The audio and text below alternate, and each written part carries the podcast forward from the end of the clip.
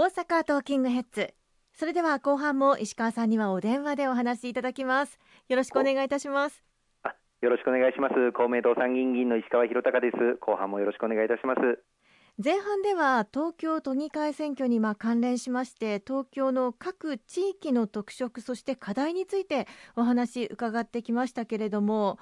えー、後半もですね様々伺えたらと思います。まあ、都心といえば石川さん目黒区でしょうか？はいそうですね。ここのまあ課題はどういったものがあるんですか？はいあの今、私、実はずっと目黒区担当させていただいておりまして、ね、目黒区内をあの歩いたりしていますが、はい、この目黒区は子育て世帯のあのご家庭が大変多かったんです、うん、多いんです、はい、で子どもの姿も多く見かけるんですけれども、え実はあの以前までこの目黒区はあ預ける先の保育園が全然足りなくて待機児童問題が非常に深刻だったんです、えー、全国でもあのワースト3というですね大変不名誉な、まあ、預ける先がないという状況があったんですけれども、はい、あの公明党都議とそれから目黒の区議団力を合わせて、まあ、保育園の受け皿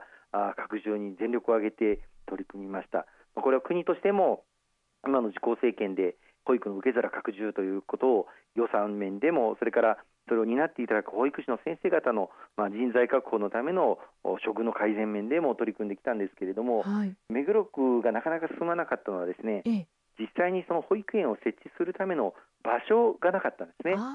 幼稚を確保するのが非常に難しい、えー、のがまあ目黒区でこれ場所をどう確保するかというのがあ非常に、えー、困難を極めたんです。はい、で、えーまあ、我々力を合わせて例えば国が保有管理をしている土地を保育園用に提供したり、あるいは東京都が保有している土地を保育園用に提供したりともやってきたんですが、はい、決定打となったのはあの公明党都議会の働きかけによりまして民間の土地を保育園用に貸し出していただいた場合には固定資産税とか都市計画税という税金をですね、はい、5年間免除するという全国初めての制度を東京都で作ることができたんです。はい、でこれを作ったことによって民間の方々が土地を保育所に貸し出してくれる方が非常に増えまして、えー、この3年間で保育園の数が45から88とほぼ倍増するということが実現をできて全国ワースト3という不名誉な待機児童問題が2020年には待機児童ゼロを達成することができたということにつながったんです。すごいことですね。それは。そうですね。これは本当にあのご家族、あのお子さんをお持ちのご家庭に喜ばれておりますね。でもやはりまあ人口が多ければ多いでそれだけ課題も増えていくのかなと思いますが、他にはどんな課題があるんですか？はい。あのやはり目黒区はその災害に対する備えということもしっかりしていくことが必要になります。特に災害時に避難所となる小中学校の体育館これがまあ真夏猛暑の中ですと大変あの避難される方々が過ごしにくいということがありますのでこの小中学校の体育館にエアコンを設置するということもあの実現の運びとなりましたまたあの駅のバリアフリー化これを進める中で JR の目黒駅あるいは東京メトロの中目黒駅あるいは東急線が走っているんですけれどもこのすべての駅にホームドアをまあ、設置することも実現をすることができたんですね。はい、あと一番目下の、あの最大の課題は新型コロナウイルス感染症との戦いですけれどもこの新型コロナウイルスに関するワクチン接種が目黒は全国をリードするスピードで順調に進んでいるんです。で6月の12日付の読売新聞で目黒区は接種率が全国第3位になったんですね。でこれはあの目黒の公明都議とそれから目黒区議団が力を合わせてこのワクチン接種をあの具体的に進めてきたんですがあの例えば目黒区ではあの区の公式 LINE アカウントを活用して、はい、接種の予約が簡単にできるという制度を真っ先に整えたりとかですね、ええ、あるいは23区の中で最も早くコールセンターをま開設をしてきめ細やかに住民の方々の質問に答えるということもあのやってきました。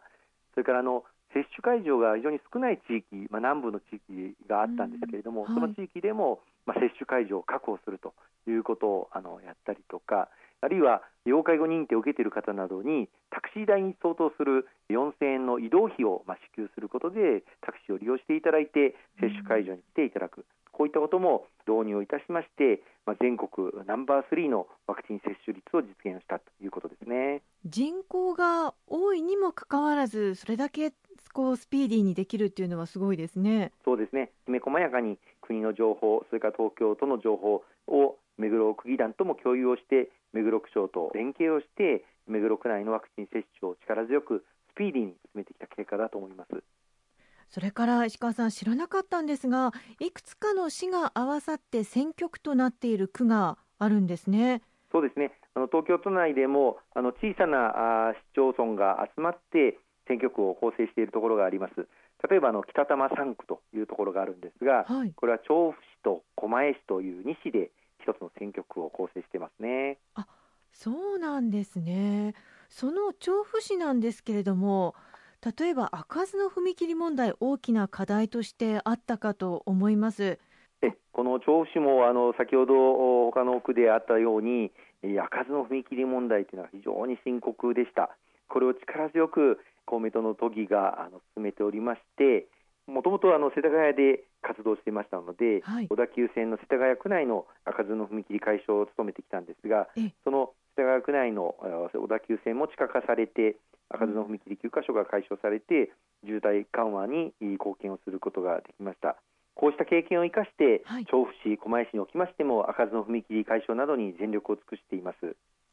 他にはこの調布市でどういった課題がありますか？そうですね。あの、まあ、災害対策も非常に重要で、ええ、まあ、2019年や台風19号で大きな被害を受けた玉川堤防というのがあったんですけれどもこの早期復旧、はい、それから護岸補強工事これを全力で進めてきまして、まあ、災害に負けないまちづくりというものをあの進めてきました。また災害時に直接あの避難できる場所としてまあ、商業施設の立体駐車場を確保するとかですね小中学校の体育館に今先ほどの目黒区と同じですけれども冷暖房を設置する、うん、こういったことも推進してきたんですね。お話を伺っていますと、まあ、これまでに本当にさまざまな改革が都議会では進んできたんだなという印象を受けます。そうですね。あの一つ一つ、まあ、地域住民の方々の抱えていらっしゃる課題を国とそして東京都とまた各市区町村これは連携をすることでそれで役割分担を果たしながら住民の皆さんの課題解決に全力を挙げている公明党のネットワークの一つの表れだと思います。